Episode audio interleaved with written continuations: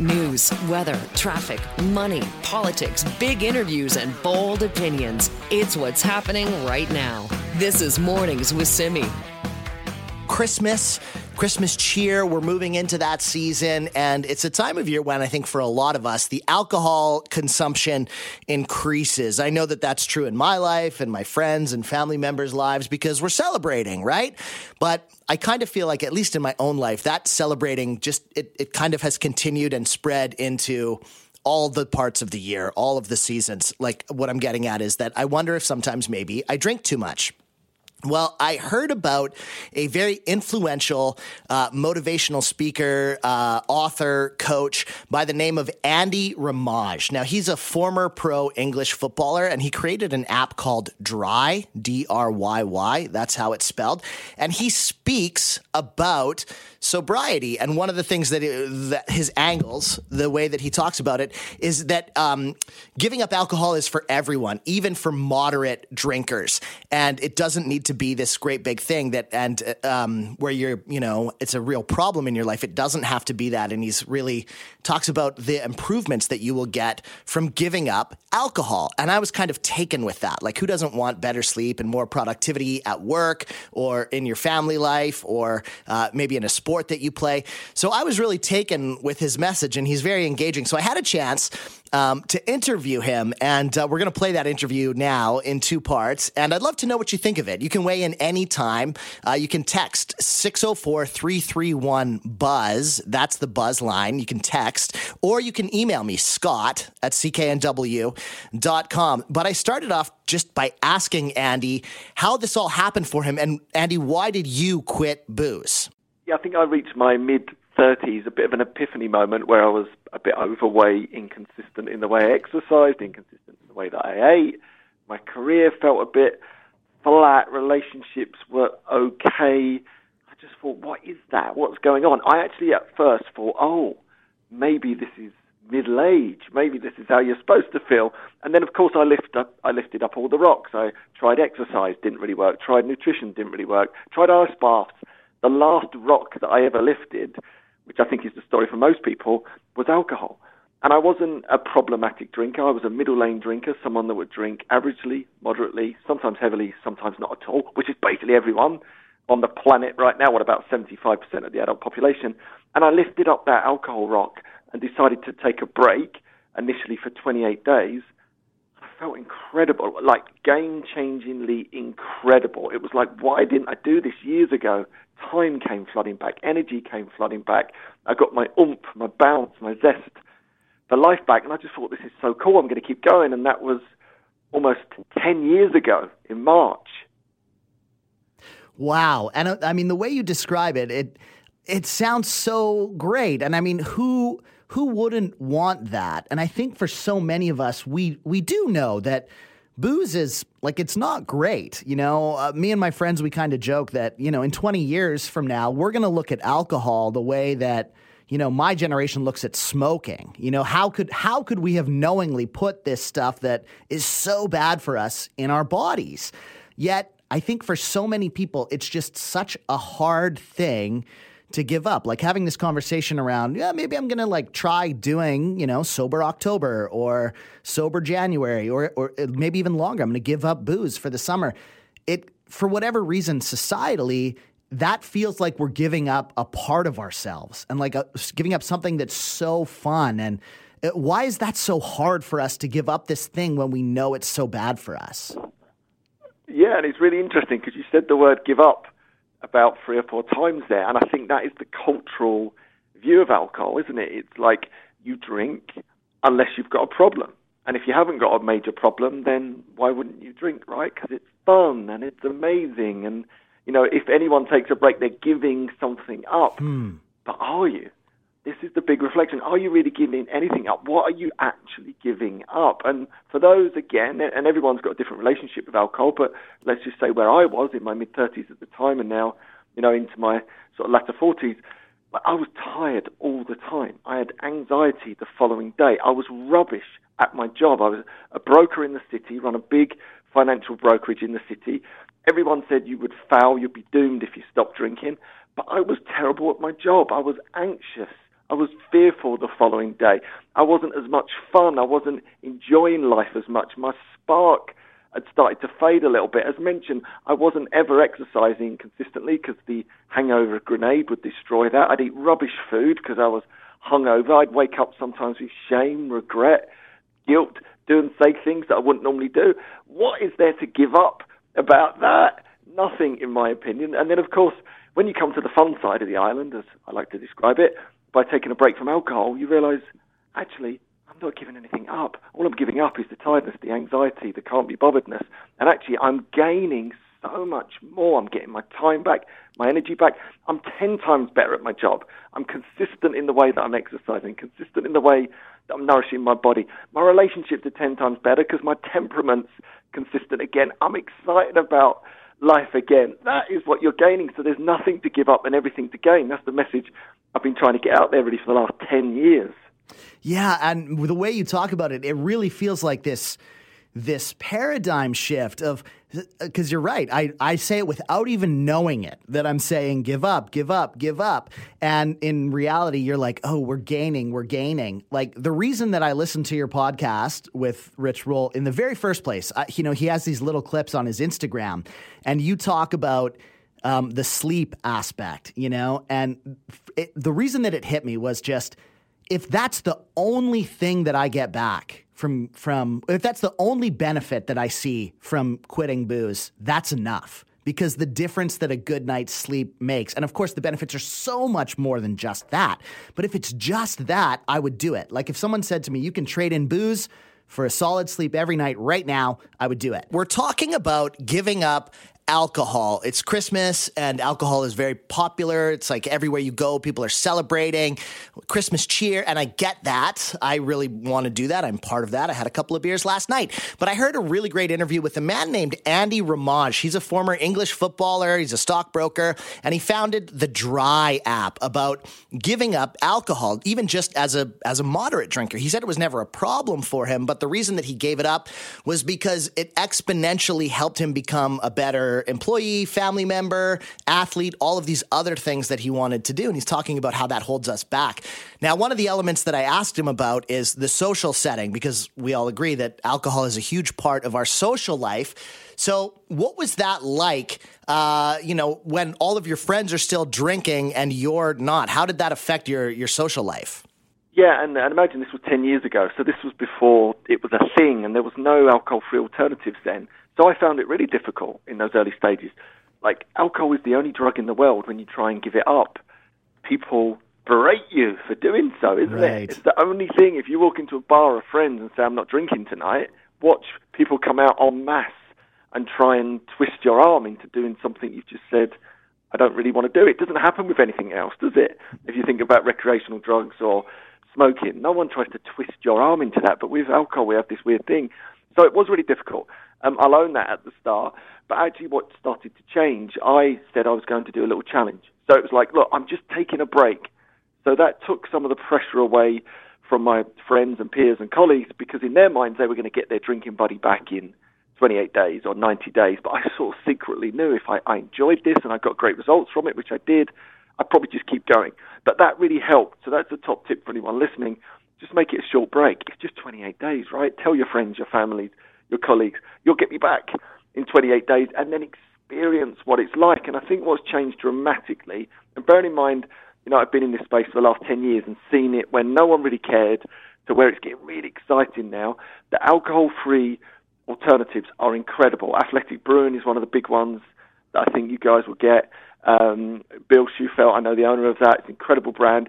They're stocked everywhere. There's alcohol-free alternatives in every bar, restaurant, and club now. So you get the opportunities to still be super social, to have that placebo of a drink that looks like everyone else's. You don't stand out like a sore thumb, and I think that takes some of that social pressure away. And then what becomes even more powerful is when you can still show up and have fun have the banter with people. You can drive home if you like. You wake up the next day with more energy, more time, so you can connect with people in a completely different way. And people see that, they feel that. That is such a powerful message. Yes, there might be a bit of ribbing at the start from friends and colleagues and family because they don't quite get it, but know in your heart that actually this is not about giving something up. This is gaining a massive advantage. It's like a superpower. Oh, I love I love to hear it framed that way. And I think yeah, it it is this like I said, it's this paradigm shift, you know, like you say in the podcast that I keep referencing, that it's um it's like um how you keep saying it, not giving something up, but but getting something back, but just that yeah, the we we want it to be that the cool thing is like oh look at look we think like oh look at these guys. They're drinking. Oh I can't wait until I'm of age until I can drink and stuff. To sh- to shift that to be like oh my gosh this is so cool that they were able to give it up. And this is so cool that they've taken you know like make that the cool sort of rebellious sort of you know, outside, yeah. th- how, how we can shift that idea. But another thing that I want to ask you about so if there's people listening, and because I think you mentioned this as well, that even to get to that first sort of milestone that you did of 28 days took a couple of tries. So maybe talk about how, you know, because I think people are thinking, oh, the, a year, like there's the year no beer challenge and 90, you know, it, that feels like a long time and feels kind of daunting for people. So um, the way that you say, you kind of frame it as just I'm taking a break, and it, I don't know, maybe giving up it entirely feels like a big step. So if people are listening to this and they're kind of curious, you know, there's that term sober curious. Um, how how yeah. could somebody get started? What's like an effective way to get started with giving up booze? Yeah, so I have a brilliant app. It's free as well. It's called Dry with an extra Y. So D R Y Y, wherever you get your apps from. We're live in there every day, which is incredible because I think one of the big things about taking a break from alcohol, and let's frame it as that, just 28 days, is it's often a solo mission. What I mean by that is you'll probably find that most of your friends, colleagues, and family members are still drinking. So I think the online community is unbelievable now. We have people from all over the globe, for example, in our groups because there's a space where people get you and understand you. I think that's really important. So I think a top tip, if you're thinking about this, because you'll probably be surrounded by people that are still drinking, is to find your tribe, your community online. I think that's really beneficial. And then don't wait for the perfect moment because you can always wait for, oh, I'll just wait till after the birthday or the Christmas do or the leaving do. But actually, what I've found is in taking on some of those big social events and not drinking are some of the most powerful moments you'll ever experience. That time when you go to the Christmas do and you have a great time and you drive home and you wake up the next day feeling full of energy and power because you did something only minutes ago you thought you couldn't do. There's there's something wonderful about that. There's momentum in that. The first time you dance sober, like that's a massive. You know, I yeah. got over that that was like my biggest fear. My biggest fear when I stopped drinking was how on earth am I going to dance at weddings? I'm not even sure if it's legal, right, for a middle-aged ginger man to dance at weddings, but I did it. You know, and you overcome those things and you become stronger and more resilient for it. So I think the top tip is look at the alcohol-free alternatives. They're stocked everywhere now. They're incredible. They taste amazing. They feel grown up. There's great placebo around it. Tell your friends you're doing a little challenge, so they're going to get you back. I'm just doing 28 days or whatever it looks like. Find your community. Dry with the extra Y is one of them. That's brilliant. There's some wonderful communities around. And then get excited. Focus on the wins. What are you gaining from this? Not what you're losing. What are you gaining? Have you got more time? Are you sleeping better, like you described? Have you got more energy? Is your skin starting to glow? Are your eyes bright again? Are you better at your job? Are your relationships improving? every single thing that you do in life will get better for that alcohol free adventure. Stay focused on the wins. That's the, the top few tips Sure. Yeah, that's wonderful. Um, Andy Ramage, thank you so much for your time. Uh, the app in the App Store, Dry with an extra Y, D R Y Y, and andyramage.com. There's all sorts of resources there. I'll link it all on, on my Twitter account, scottonair.com. And uh, Andy, thank you, A, for spending some time with me this morning, and also for the work that you're doing, because this is a, a real thing and it's a challenge for a lot of people. And just even having a few minutes to talk with you I'm encouraged, and you make it seem A, doable, B, worthwhile, and C, like fun and exciting. Thank you, my man. Enjoy. This is Mornings with Simi. Let's turn to the view from Victoria with the Vancouver Sun's Vaughn Palmer. Good morning, Vaughn. And good morning, Scott. How are you? Oh, I'm great. I'm great. Uh, legislature wraps up the fall session today because the government has said that's what's going to happen. They imposed a schedule, and now they've been using their majority to cut off further debate on all these major housing bills that we have before the House. Yeah, there is a bunch that are still before the House. There's like a shift in power from local government to provincial government.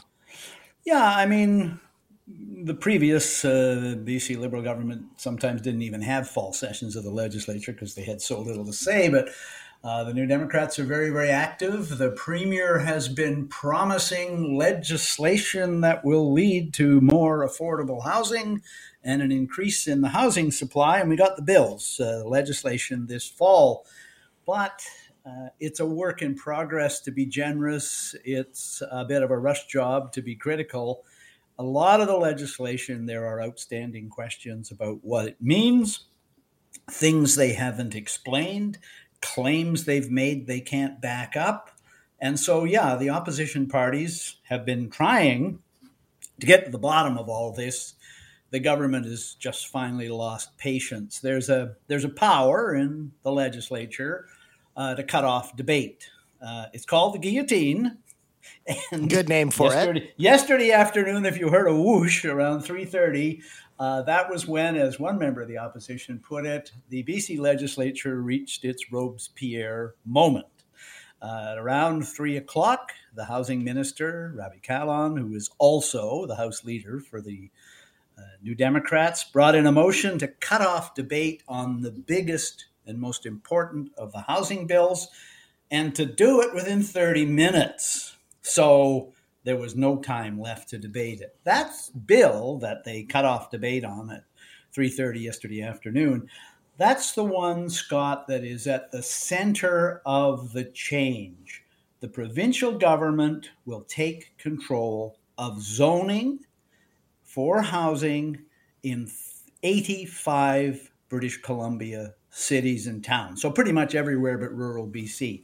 And the way they'll do it is they're going to end single family zoning in all those municipalities.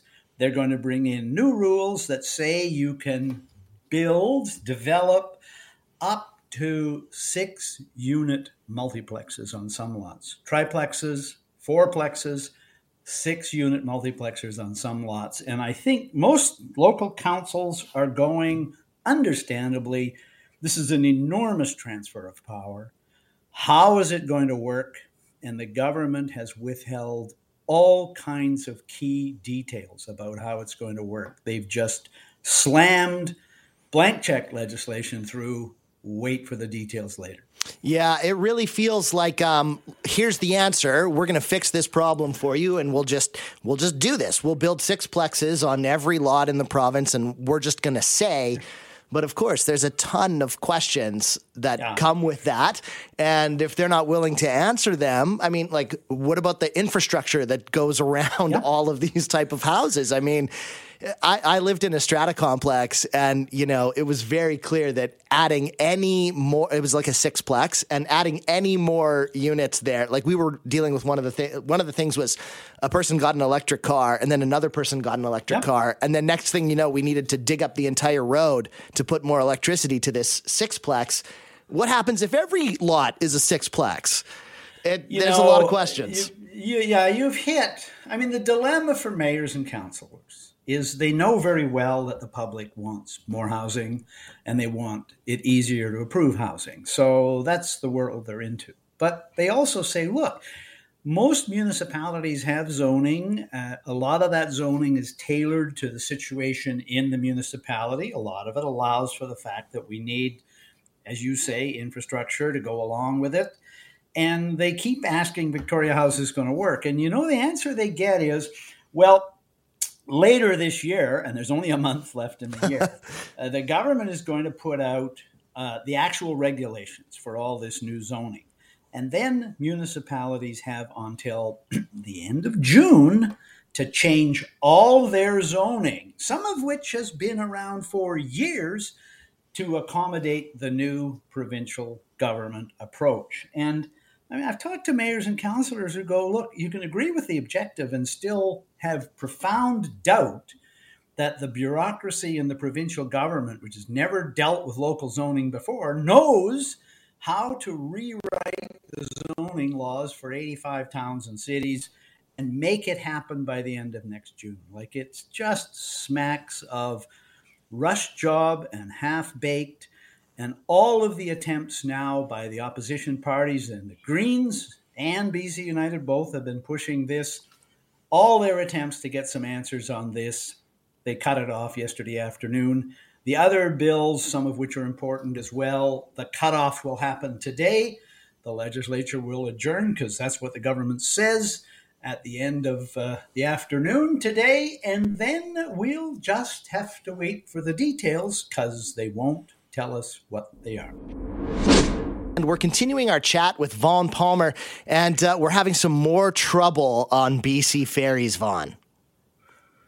Uh, yes, we are. Uh, and we should go back to the housing numbers too. But uh, yeah, BC Ferries, uh, Coastal Renaissance, one of the big vessels that runs between the island and the mainland, uh, has been out of service since August for engine trouble. They told us, oh, it'll be back in service before Christmas. Yesterday, the ferry is not coming back. Uh, there's still problems with it.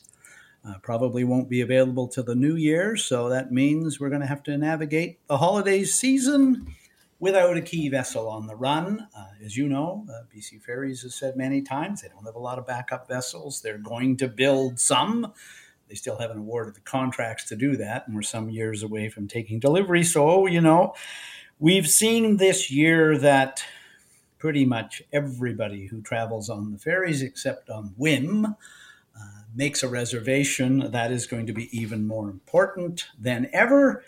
And I guess some of us who live on Vancouver Island kind of always say, well, you know, the continent is cut off. It's not we're cut off. So you try to keep your sense of humor about you, but but seriously, um, it's been well over a year since the New Democrats fired the CEO of BC Ferries and installed their own team there, but uh, they haven't turned it around. I guess they're going to have to give them more time because the troubles continue, the service interruptions. They, they're putting other ships into service to try to pick up some of the slack, but I think it's going to be a very congested holiday season on BC Ferries. Yeah, and I mean we do have this new ferry service, Hullo, but I mean, BC Ferries being the main, th- essentially, it's kind of the only option. Like, if you need to drive, I mean, there's mm-hmm. options with Helijet and that type of thing as well. But I mean, what are you oh, going to not? Are you going to not take BC Ferries? That's what I always say when I hear somebody, you know, kind of complain about it. It's like, well,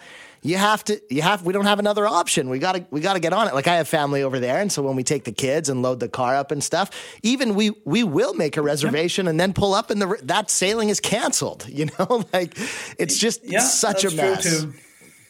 yeah, I'm in the line over here on the island uh, and on any other uh, coastal community served by ferries is it's the highway system. Yeah, and sure, the highway system does have problems too on occasion but uh, still, no, it, it's the reliability of the ferry service has been greatly undermined this year. And I have to say uh, to anybody thinking of traveling the ferries, I see the Ferry Workers Union put out a statement yesterday saying uh, their talks with the Ferry Corporation are troubled. Uh, they left a meeting uh, this week because it was uh, ferries management was getting abusive. Now that's the union side of the story, but those talks were launched by the Ferry Corporation to reopen the contract because they wanted to add incentives to recruit staff to the ferries. So, this constructive purpose of these talks is to make the ferries a more attractive place to work. Uh, the latest breakdown in those talks, they appear to be heading the wrong direction there, too. So, I mean, we'll wait and see what the Ferry Corporation says about it.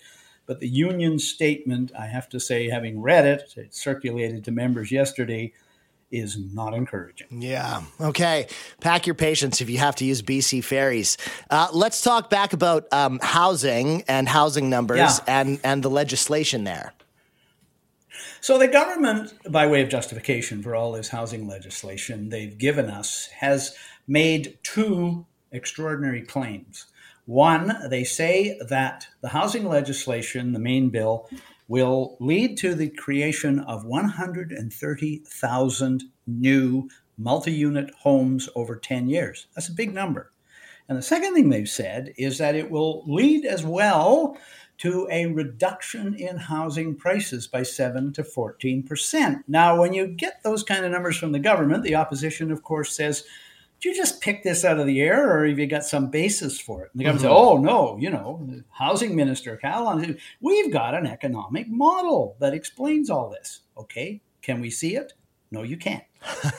they, they won't release the model until later. And what that means is the legislature is being forced by the government majority to approve all this legislation.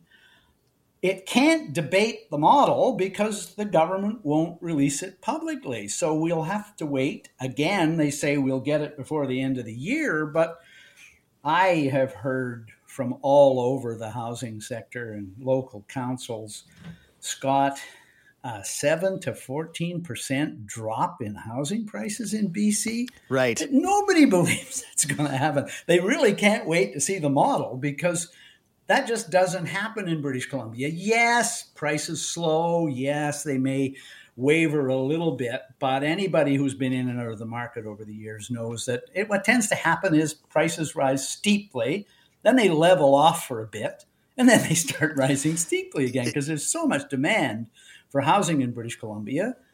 And the supply, as the government itself admits, uh, Scott, the supply just isn't there.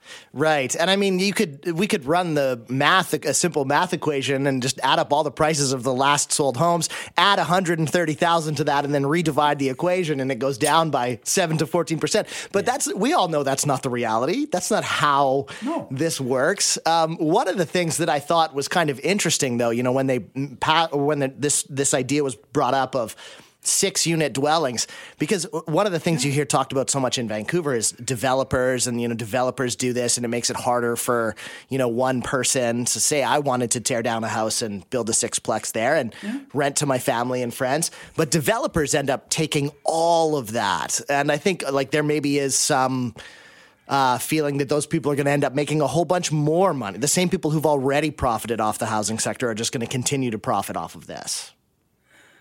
Scott, you've identified one of the real ironies of the debate around here because when you criticize all of this legislation for all the holes in it and the rush job putting it out and ramrodding it onto local councils, the New Democrats say, ah, oh, well, you're just playing in the hands of the developers. You know, you're just out there with the developers. You just want to, you know, and, and you go, wait a minute. I'm not hearing huge complaints about this from the development community. Mm-hmm. What I'm hearing is people like Andy Yan at Simon Fraser University saying you are going to end up leading to demovictions. You're going to lead to low rise apartment buildings uh, being demolished to build 20 story towers around transit stations.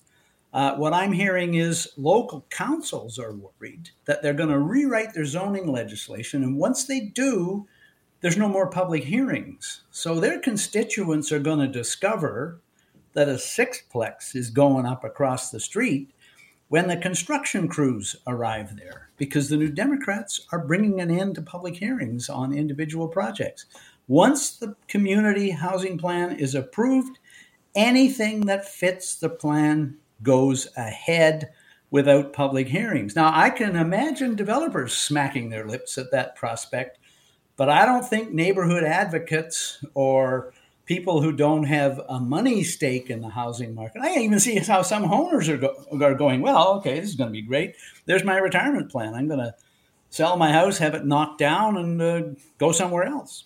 Well, exactly, and you know, you use the term demoviction. That's like that's the first thing I thought about when it was, you know, and we that's already been a problem in Vancouver, and they're just yeah. going to give people more opportunities to do. The people who already have a stake will make more, and you know, maybe we'll see a slight drop for for rentals, like we talked about, but we know that's not the reality. But it will be an interesting thing to watch. The Vancouver Sun's Vaughn Palmer, great to speak with you, and uh, thanks for your take on this and, and some explanation and understanding it as well. Yeah, thanks, Scott. And we're going to be busy with this story next year because it's election year. Fantastic. All right, we'll talk again soon, Vaughn. I appreciate it. Bye bye. This is Mornings with Simi. How would you feel about AI artificial intelligence writing your news. A lot has been made of AI and its future implications. Uh, in the last year, you know, ChatGPT dropped like a bomb and everyone started using it. And what happens when this really gets into into the you know the workplace and the workforce and it starts like actually trying to replace humans. Well, that has actually apparently been happening at one major publication already. Uh, Simon Houpt is a sports reporter for the Globe and Mail, and he joins us now. Simon, tell me about what's been happening at Sports Illustrated. Uh, good morning, Scott. Thanks, uh, thanks for having me on. Uh, it's kind of crazy. Uh, you know, earlier this summer, there was a reporter with the Science Tech News website, uh, Futurism. Uh, they noticed there were some odd things that were appearing on the website of Sports Illustrated, uh particularly in the product review. You get kind of the, the you know the sports apparel and and and uh, you know volleyballs and that kind of stuff. Uh there were these product reviews that were appearing under the byline of someone who didn't seem to have any other online presence. There was no social media for this reporter, no articles anywhere else. And what was also strange and telling was that this reporter or, or, writer also seemed to have an author photo that, you know, like a headshot that was actually for sale on a website that sold stock photographs that were generated by AI. Okay, so uh, and and it got stranger over the over the uh, uh, following months. Those bylines and the photos disappeared and were then replaced by other bylines and photos uh, atop the same articles. Uh, and these same these bylines and photos were also of people who also did not seem to exist. So no explanation was given for the kind of shifting weird bylines. This came after uh, a bunch of people have been laid off at Sports Illustrated, so Futurism did some reporting uh, and spoke with people who they said had knowledge of the fact that the articles were actually generated by AI. Wow. Okay. So this to me feels like pretty substantial. Like Sports Illustrated is one of the biggest, most well known publications in the world. It is. It's an iconic brand, of course. Uh, you know, it's been around since the mid 50s. Uh, it has published some of the greatest writers, not just sports writers, but, you know, greatest yeah. writers uh, in, in the world. It's won a bunch of national magazine awards in the States. You know, uh, at its height, it had uh, circulation of about 4 million in North America. This is an iconic very important brand that we're talking about. And for them to, I mean, have they admitted that this that yes, this is what hap- has happened? Like, what is their response to this? Like, we we're using AI, or we're incorporating it, or that was a mistake. How how are they responding? That's a great question. You know, what's interesting is. Uh, you know, in this particular case, uh, you know, Futurism did confront uh, Sports Illustrated, uh, who instead of responding, deleted the articles from their site entirely. And then later, and all this happened kind of earlier this week on Monday, was, there was a flurry of activity. So the company finally did reply saying the articles uh, had been actually uh, produced by a third party. There was like this marketing agency uh, named Advon Commerce, and uh, they were looking into the allegations. Um, and and Advon has uh, publicly admitted previously that a lot of their business model is based on uh, AI generated content. So, um, and, and, again, the company that runs Sports Illustrated actually earlier this year, because they also have a bunch of other brands, including like Men's Journal, sure. they had given uh, uh, uh an interview to the Wall Street Journal back in February where they said we're going to be using AI to produce uh, some articles. And in fact, they even gave some examples of pieces that they'd already published. They were like, you know, pieces on the Men's Journal uh, website uh, that, that, had mined the archives of Men's Journal, you know, uh, like fitness tips for, you know, how to sure. exercise uh, over age 40. These, these are kinds of uh, evergreen things that you could publish every year. And basically, they kind of sent a machine into the archives and it produced uh, some very clumsily written uh, fitness tips. Yeah. So okay. So it makes sense that that they would be doing this now. Uh, the fact that first of all they they pass the buck and say this is like a, we we hired somebody else to generate these these articles for. Is that something that happens in print journalism? I've never even heard of that. Isn't the whole idea that I'm buying Sports Illustrated because I want to hear those writers? If I wanted to hear someone else or read someone else, I would buy that magazine. Fair enough. I mean, that's that's a great question, but uh, you know, lots of publications, um, radio stations do it, TV stations do it. They basically will kind of effectively sell the space that they have sure, yeah. to a marketing agency. So this is something. This in, in this particular case, we're talking about something that in, in the industry is called custom content, which is basically advertising, right? So a lot of uh, these examples were, as I say, product reviews. If you click through, uh, you know, on like the the article that talks about great volleyballs, ranked the top seven volleyballs, you click through to Amazon, and then both Sports Illustrated and Advon Commerce would get a cut of uh, whatever money Amazon, uh, you know, then made from the sale of the volleyballs. Right. Yeah, and you're right. I do see that happening all the time. So maybe we'll end with this. But how, like, how are people responding to it? As has sales gone down for Sports Illustrated? I know the Advon they had a huge dip on their share price, but like, are people going to you know still remain loyal to a magazine oh. that is knowingly putting out AI articles? I think this one dropped like a bomb, uh, and uh, you know people are increasingly skeptical anyway of media. This is not helping. Uh, you know, it was it was striking to me that uh, I guess it was yesterday. Merriam-Webster announced that the word of the year is authentic. People are confused; they don't know what to believe on social media. Even for reporters, it's hard to determine the truth of what's being published.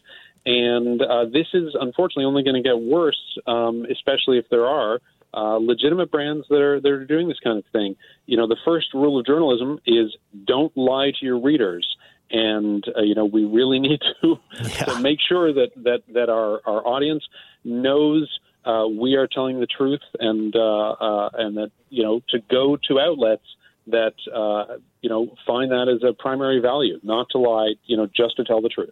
Simon Houpt is a sports reporter for the Globe and Mail. Thanks so much for helping us uh, understand and unpack what's been happening there. Thanks, Scott.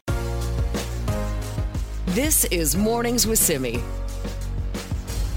Do you feel like you want to get more protein in your diet? Like maybe you need to change some things, get some healthier options, and you also are aware of your carbon footprint. Uh, what do you do about that? Have you considered adding bugs? to your diet. This is a real thing. UBC, they just hosted their bug bake off. Basically, they had a cooking competition and you had to include insects in your dishes. Now, there are all sorts of ways that people do this. You've heard probably like chocolate covered ants, you know, like that. I think that's a very um, common one that we've heard of. Also, people who mill insects uh, into flour and use that in baking. But this is uh, apparently a growing trend, and more and more people are taking to it. Uh, and so, here now to help us understand a bit more of it is Dr. Yasmin Akhtar, sessional lecturer of land and food systems at UBC, and also an advocate of entomophagy which is means you eat bugs. You're, would we say, Dr. Akhtar, an entomophagist? Well, you can say entomologist. Okay, great. I also cover that. And so, uh, are you one of these people? Do you eat bugs? Yes, I do eat bugs. Yes.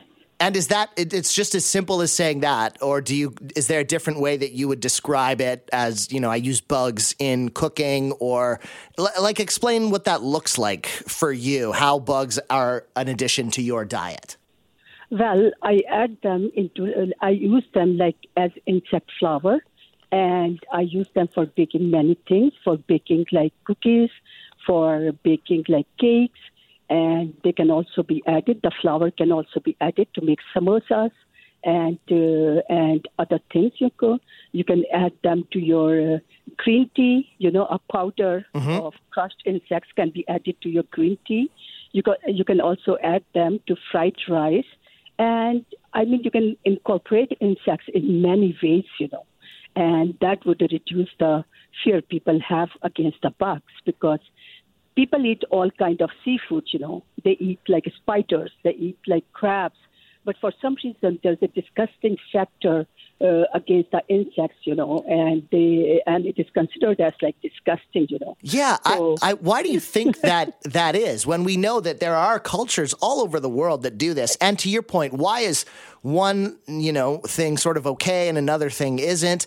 Um, we just sort of have this kind of ick feeling about This bugs feeling. when yes. in reality it could be a, a really helpful solution to a whole lot of problems that we have as yes, a society. You're right. You're Yeah. right. You know, uh, I think it is just cultural. You know, because uh, it has been shown that in blind tasting, people enjoy the taste and texture of the insect if prepared well.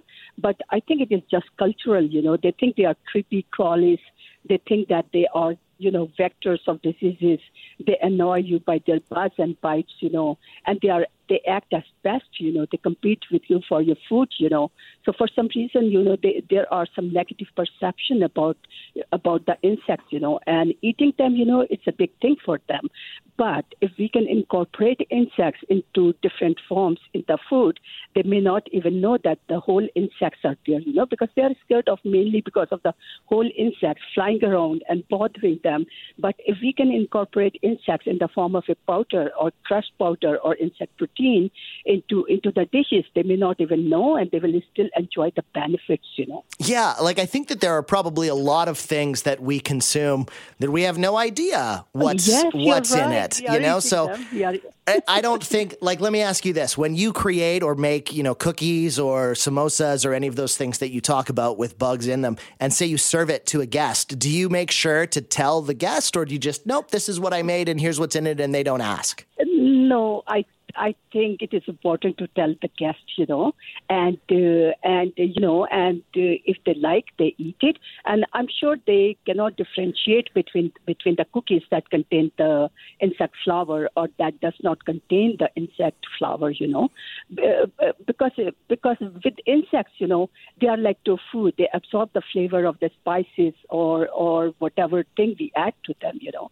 And I think it is important to t- tell the people, and then I think that will be very good. Then they can make their choice later on, you know, because I'm sure by knowing the benefits of the insect, nutritional, environmental benefits of the insect, I'm sure they are gonna they are gonna start eating insects, you know, and make them as part of their daily diet, like other people, you know, who are eating them. Yeah, and how do you feel that you're by eating an insect diet or having that added has it cha- like health benefits has it changed the way you feel uh, do you feel like you know maybe there's some some element of eating clean in eating insects you know they're not raised uh, in factory farms or anything like that how do you feel uh, eating insects Well, uh, well, the thing is, you know, that uh, it is not good to get them from the wild, you know. So if we get them from an insect farm, you know, we are sure that they are reared in a clean environment yeah. and that they are not exposed to microorganisms. And we know that they, they are safe to be consumed. But getting them from the wild, you know, it's not safe to use the insects because they may be infested with microorganisms. They may be contaminated with insecticides or or other toxins, you know, such as heavy metals, you know. So it is always good to make sure that we are getting them from from a good source, you know, from a reliable source like an insect farm. you know. Sure. Already uh, an organic version of getting getting Yes, bugs for right. your food. Yes, I like right, it. yes. I think I, I think I would be very open to trying it. Uh, Dr. Yasmin course you should. Akhtar. Uh, she's a sessional lecturer of land and food systems at the University of British Columbia and also an advocate of entomophagy. Thanks so much for your time this morning and Okay, uh, thank you so happy bug eating. Thanks again. Okay, thank you so much. Thanks for having me. This is Mornings with Simi. Let's talk about the opioid crisis. This is a thing that everyone in Vancouver and the lower mainland, I think, as well, is aware of. And it's been a difficult thing to treat. Um, we've lost a lot of lives to it. There's a lot of frustration around it. And BC has released new treatment guidelines. And if we want to talk about that and how that's going to work and what that looks like. So, here now to help us sort of unpack that is Dr. Paxton Bach, co medical director for the British Columbia Center on Substance Use. Good morning, Dr. Bach. How are you? Morning, Scott. Thanks for having me. Uh, yeah, of course. Now, my uh, just from looking at these regulations or these guidelines so far, uh, sort of my main takeaway here is this is a basically a move away from fixed medication categories and and limits to individual approached um, uh, dosing, like based on individual patient needs. Yeah, I mean, this is there's there's there's there's a lot contained in, in our new guidelines. This is being the product of four years of work now. It's, it was it was somewhat delayed by COVID and has really been uh, a, a, an incredible effort by a group of, of health experts from around the province.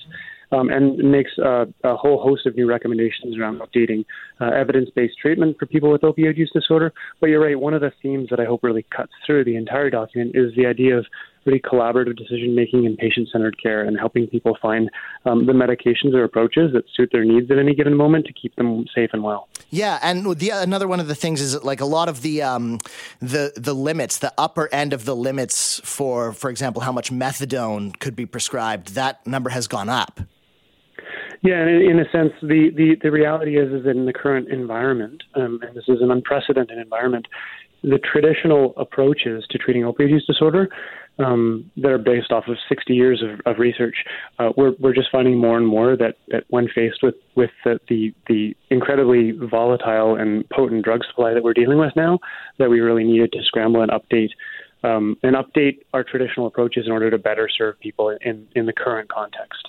Okay, can you give me like a, an idea of what it would look like if a person wanted to get treatment for an opioid addiction? Where where do they start? Like, how does that process begin, and how does it get determined how much methadone or treatment they they get? Sure. Well, so for, for starters, I'd say that treatment for every individual is going to look a bit different depending on their individual circumstances, goals, needs, and preferences. Um, certainly, opioid agonist treatment with medications like methadone and Suboxone are really one of the cornerstones. They're some of the best evidence medications we have in all of medicine, um, and, and we, we know very well that they help prevent um, uh, harms associated with opioid use, uh, overdose deaths, uh, and improve quality of life as a whole. So certainly, that's often a starting place. Um, somebody might access a physician through uh, an addiction medicine uh, clinic, through their family physician, through an emergency room. Um, we will talk to them about the different options that are out for them, about the different characteristics of these options and what might suit their needs the best.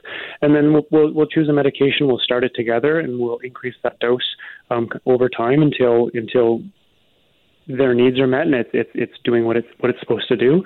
At which point we can really step back and look at kind of the broader picture uh, other things that, that they may need to, to, to access in order to help treat um, their use, including everything from, from counseling or, or trauma therapy to housing um, to um, um, returning to, to, to work or volunteer volunteer organizations. There's you know it looks a bit different for every every individual, but but certainly that initial stabilization of medication is a really critical part um, and that's one of the things that these guidelines really speak to. Okay. And how often would a person in that scenario uh, end up relapsing? What can you speak to that?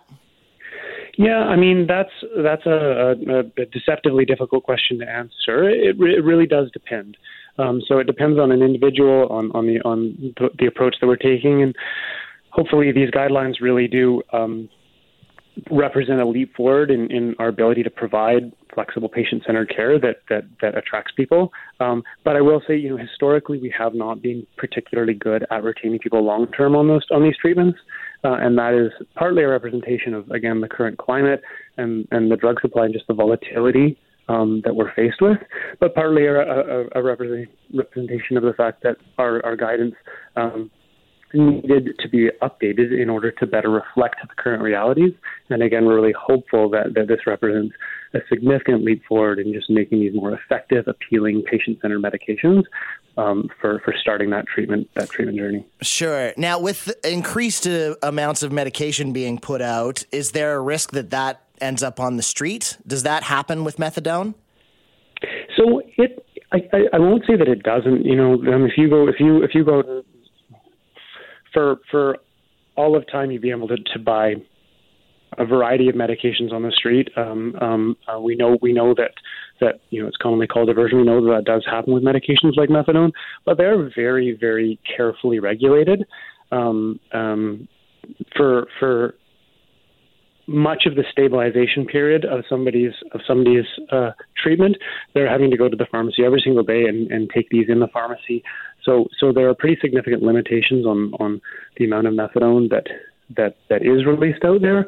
Um, part of part of this guidance guidance is actually um, really updated that, though recognizing that we really need to be thoughtful and cautious about making sure that you know methadone um, does go to the people who need it because it, it, can be harmful for somebody who, who's taking it who is who's not used to taking methadone, but also trying to make um, treatment itself as as as easy to participate in as possible because as you can imagine that can get really really uh, really labor intensive um, and such that it, it, can actually drive people to drop out of treatment. So we're trying to strike a balance between public safety, but really patient centered care and making these treatments um, as, as available and accessible as possible and allowing people to return to their lives when once they are participating in treatment not having it dominate their their their day. Yeah, and I get that. It just there seems to be this idea that uh, in just by increasing more output of these type of drugs, even though the intent is good, um, you know, we we see this all the time where it's like we're going to treat a thing this way, and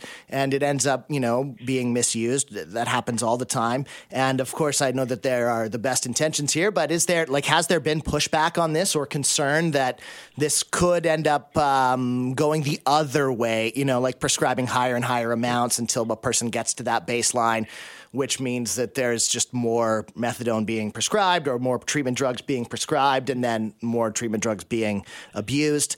Um, I understand that getting off of opioids is a really complicated thing, but um, yeah, ha- has there been significant pushback on that idea?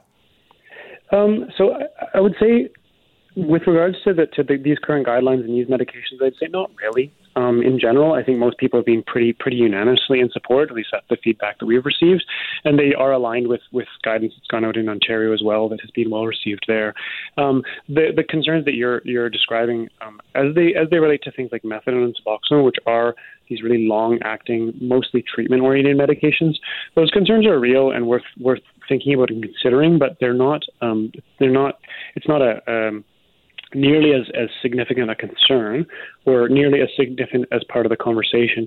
As with as with other approaches to try and um, reduce overdose deaths, um, like what we what's often referred to um, as prescribed safer supply or prescribed hydromorphone programs, which really lie outside of sort of the conventional treatment world and, and these guidelines, but are a, a, a, different approach that is being employed to try and um, reduce people's dependency on an unregulated and volatile drug supply.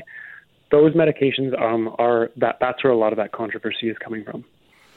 Okay, well, it's very interesting, and I understand that uh, that uh, you know treating this is a, a, like we were talking about extremely complicated, and you know if these issues could be solved, uh, you know with a, a simple one pronged approach, that we would have solved them a long time ago. Um, Dr. Paxton Bach, he's the co medical director for the BC Center on Substance Use. Uh, thanks for the work that you're doing and trying to you know protect people who are struggling with this and to help people get off of opioids and opioid addiction. And uh, thanks for your time this morning as well. We appreciate it. Appreciate it. Thanks, Scott. This is Mornings with Simi. We are talking about the downtown east side, an area that has been sort of a constant project that has improved, it has backslid, it has improved, it has backslid. People have come up with all sorts of ideas, thrown money at it. Businesses have moved there. They've left because of issues like crime. Uh, it, it's it's a thing that needs to be addressed. If you've lived in Vancouver for any amount of time, you are aware of that. And yesterday, Vancouver City Council approved a new motion to try to uplift the downtown east side. And the motion was put forward by Vancouver City Councilor Rebecca Bligh, and she joins us now. Good morning, Rebecca. Rebecca. How are you? Good morning, Scott. Great, thank you. So tell me about this motion that you have put forward. It's been approved now. What is this going to look like, this attempt to uplift the downtown east side? And, and what does that mean to you, uplift the downtown east side? Yes, so the motion itself is, uh, as you say, uplifting the downtown east side and building inclusive communities that work for all residents. So it's really focusing on, um, you know, modernizing and improving the way that the city of Vancouver uh, works with partners and stakeholders in the downtown east side and outside of the downtown east side in order to deliver an increased supply of affordable social housing units as well as uh, more quality, livable, supportive housing units with a robust continuum of care resources, which we know is incredibly important when uh, considering um, uh, enabling more uh, supportive housing units um, anywhere in the city. It's got to be connected to services. Uh, and the motion also links housing outcomes to economic development And uh, that's a piece that's really been missing. And we heard loud and clear from many st- stakeholders across the community, the city, and the political spectrum that this has been a, a huge gap in any plan that's come forward in the downtown east side where we're just focusing on housing and we're not focusing on once folks are housed, what do they do? How do they connect to, community? How do they um, connect to employment? How do they uh, have that level of empowerment or agency to get themselves back on their feet? Okay, what would an uplifted downtown east side look like? Yeah, I mean, I think what we would be seeing is, um, you know, uh, shop uh, storefronts that are have businesses in them that are um, offering a range of services and products, including low cost food, uh, uh, services. There can be social enterprise. Um, um, there would be uh, less, I think, um, homelessness. Uh, people would have stability around their housing. Um, this is a lofty plan, and and and I, these are not my words. People have sort of given it a, a, quite a lot of um, sort of uh, emphasis in terms of potentially transformational. For me, bringing this motion forward was really about um, bringing the voices to the table that are already in the downtown east side, but really using the city of Vancouver's power to convene these groups uh, in a more coordinated way. Um, and at the same time leveraging the work, the, the sort of renewed energy that we've seen in the last year from the provincial government um, to continue investing time, resources, um, and, and plans at the provincial level, and then, of course, federal funding to really improve the situation for, for those that are struggling uh, in the downtown east side. But at the same time, recognizing homelessness is increasing across the region. We mm-hmm. saw that in the most recent count. Uh, you know, two to 300% in smaller communities outside of the city of Vancouver. So the pressure is only mounting. And so I think this regional approach to look at how do we increase the much needed shelter supportive houses and social housing units across the region. We need the province to really be leaning in here and seeing municipalities as partners in this. And I believe that they are. So the time is right to be more strategic and more coordinated in our efforts, but recognizing the city of Vancouver is not going to fix the downtown east side. Um, we are partners in this, and that's what the motion is outlining. Yeah, and I like the way that you have um, sort of laid that out. The you know the I saw the headline as well. This is potentially transformational, and the way that you say like that, you know, this is a growing problem. It's not going to go away. Like let's be realistic with our expectations here, um, and and talk about what you know what a, a, realistic uplifted downtown east side looks like. And now I, I love that this is happening and that you know we're we're working on it because i think the worst thing that we could do is nothing. That's the worst thing yeah. is just to sort of let it. Mm-hmm. but why? Because lots of people and lots of money has gotten thrown at these issues to try to make it better. And i don't think it's a money issue. Why is this plan going to succeed or get get a better measure of success than previous ideas? Um, yes. Well, I don't have a crystal ball, so I can give this. Uh, it's it's sort of like best intention, which is to. I think the difference is we've got to look at this motion, this strategy, and the staff work in in what's different. So what's different about this is, um, well, we do have federal and provincial uh, partners at the table um, ready to invest. We have housing dollars that have not been there. Uh, in the past. Um, we need to look at um, the city zoning, or sorry, the zoning in the in the downtown east side. It's there's a there's a particular restriction around the zoning in an area in the DEOD, which um, that formula, given increasing construction costs and interest rates, it doesn't work anymore. Uh, projects are not penciling out, even with government uh, funding. Uh, it's it's putting forth a right of first refusal bylaw. We've never had that before in the city of Vancouver. I put that forward uh, in my previous term with the Vancouver plan, but that allows the city to strategically identify sites that we would acquire, being first in line to purchase those sites um, where affordable housing makes sense. And so that's different. And as I point out, um, really focusing in on the local economic development. And there are a ton of organizations and levers we can pull there uh, to make sure that we're building a community where people can both live and also work and also shop and also socialize. We know that connection and um, sort of oneness brings people together and it stabilizes folks in the most basic uh, needs in order for people to step into um, whatever else is required for them to recover, whether it's mental health, uh, wellness, whether it's addiction. We know people in the downtown east side have never been so unwell than they are now. So, as you said, doing nothing is a guaranteed uh, to make it worse, right? We have to be trying uh, new. Uh, new approaches. And this is not, as I said, just something I've come up with. I've met with folks in the downtown east side uh, for years, um, actually, and certainly more so in the last uh, six months, and really coming to a consensus that this is what we need to do. Put politics aside.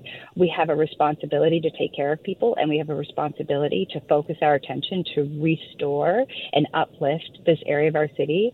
Um, and so that's really what we're endeavoring here, and I'm going to stay with this process. It's not a motion that passes, and we'll see what happens. The work starts now. Rebecca Bligh is an ABC Vancouver City Councilor. Um, thank you for that. Thank you for talking with us about it, but also for the work that you're doing to because, like I like we say, doing nothing is the worst thing that we could do. And I agree with you wholeheartedly that connection is at the heart of this, and how that gets fleshed out. Like I know crystal ball, we don't know, but at least this is this is something, and it sounds like it has some great potential. So, um, best of luck with it, and uh, hopefully we'll get an update as things progress. And I appreciate your time this morning. Thanks so much, Scott. Appreciate it. This is Mornings with Simi. This is a PSA. I have shingles.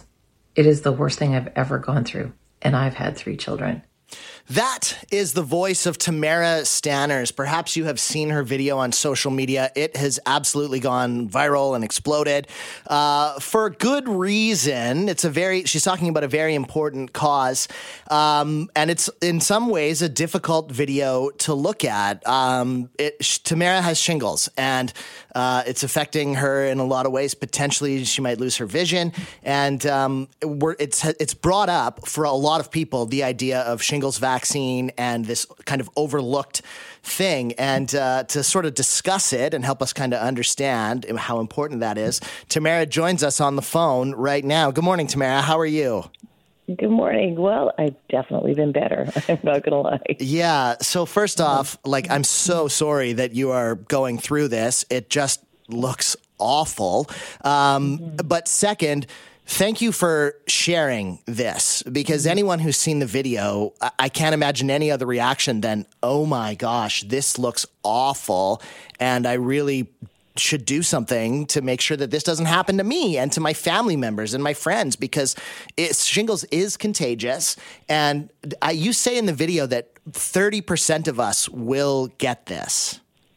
Right. It's 30% of people who have had chicken pox will later get shingles, and it can be contagious also to people who have never had chicken pox as well. Like it's it's just the craziest virus. I can't can't believe really how it works. It hides out in your spine after the chicken pox disappear until a stressor brings it out again um, later in life. It's, yeah, it's, it's nasty for sure and I, I actually have had shingles um oh, not have. i have yeah like not not nearly as severe as what you're experiencing but i had chicken pox when i was really young mm-hmm. and um, mm-hmm. went through a actually a surgery and felt fine after and then started getting you know these little blisters and stuff like on my face and in my hair and went to the doctor like just to check up on the surgery and he was like what's what is this and i was like i don't know yeah. I, think it's just like a, a very mild rash and his first first question was like, "Did you have chickenpox?" And I said, "Yeah." And he said, "You have shingles."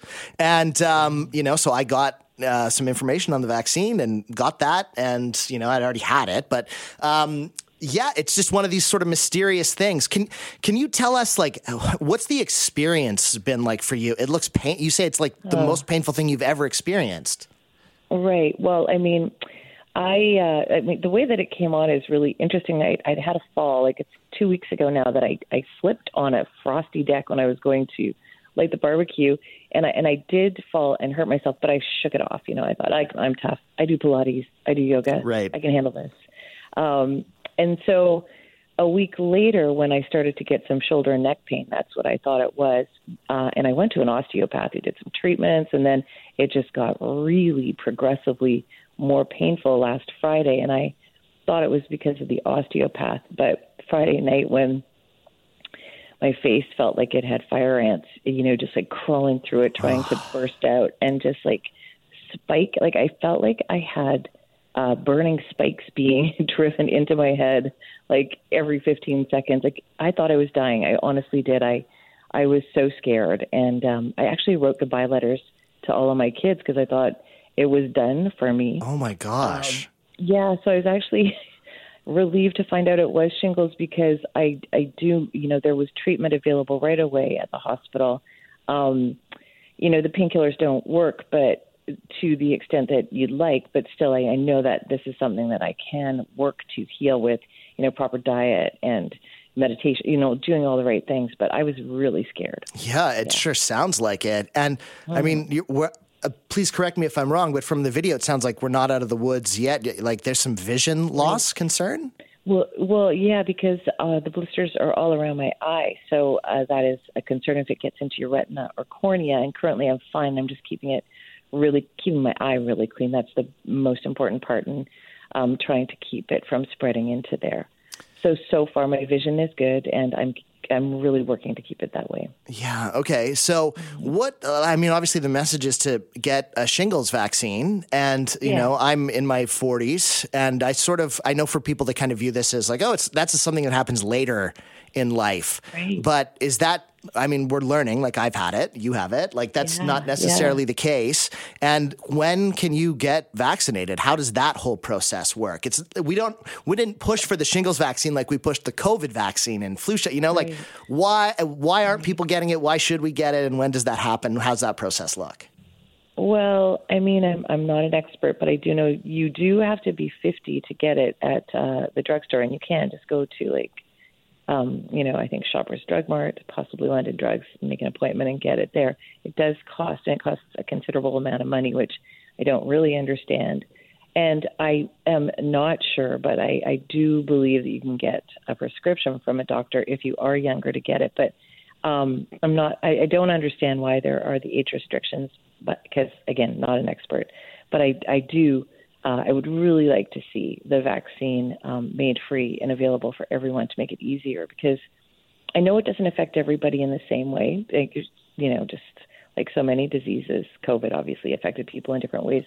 But um, if it can stop and like anybody else from having to go through what I'm going through, I uh, I just think that it should be accessible to everybody. Yeah, there's certainly some questions there about that. Like I like I had it and I wasn't even 40 and uh, oh. I you know I like you talk about the cost, why that is. So certainly some questions and hopefully conversations like this are like kind of help bring that about and bring it into yeah. light because you know we live in a modern society and we have this vaccine so why aren't we administering it and i mean everyone i know has had chickenpox it's not like that was a rare thing you know yeah. back in the in the early 80s when i was born so what does your um, recovery look like from here you know, it's again, it's one of those really interesting viruses where they say it can take anywhere from two weeks to six six months, or maybe you never recover. Um, like my sister had it twice, and she still has ongoing nerve pain that's never gone away. So, um, you know, it, it's it's just it's really a question that I, I, I can't answer but I am going to do everything in my power to make sure that I, I heal as well as possible. That's that's great. Well, I wish you all the best in the healing.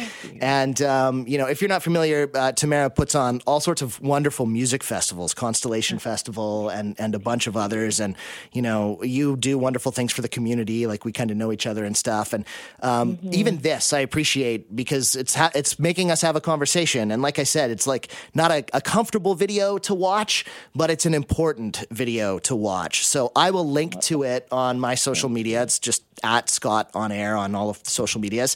And um, do yourself a favor and have a watch. And if you're concerned, talk to your doctor and get some information and possibly get vaccinated. Thank you so much, Tamara. I really appreciate the time oh, this morning. Thanks so much. I really appreciate you sharing the message. This is Mornings with Simi.